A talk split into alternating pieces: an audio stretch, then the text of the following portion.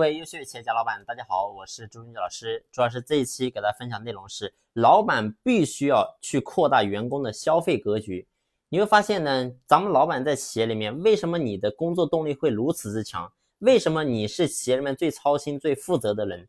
其实有一个非常重要的原因，就是因为我们身上背负着巨大的风险。为什么这么讲呢？你会发现，企业经营的好，咱们呢虽然说可以获得非常多的收益。但同时呢，如果说企业在亏钱的时候，我们身上的风险也会变得非常的大。但是呢，你会发现员工，说实话，每个月到了发工资的时候，他就要领工资，然后呢，下个月接着领工资。但至于说工作他干得好，那可以接着干；如果说干得不舒服、不开心，那他呢可以随时换一份工作。但是呢，他没有任何的风险，顶多呢可能就是说换工作这么几天没有收入罢了。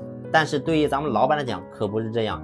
你比如说你在经营某一个行业，你经营的，你觉得哎这个行业太难做了，不好做，你想去跳槽，你觉得可以跳吗？是没有办法去跳的。所以老板跟员工身上其实有个非常重要的原因，就是老板身上的风险比员工更大。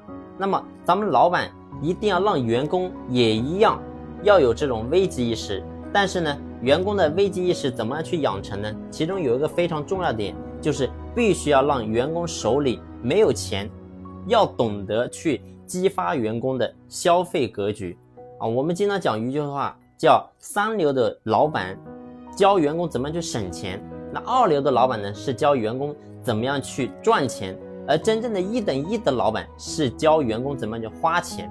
对你没有听错，其实你会发现很多老板在企业里面经常做的一个事情，就是教员工这省省那省省，但是你却忽略了。如果说一个员工手里有钱有粮的时候，他的工作动力是被保留的。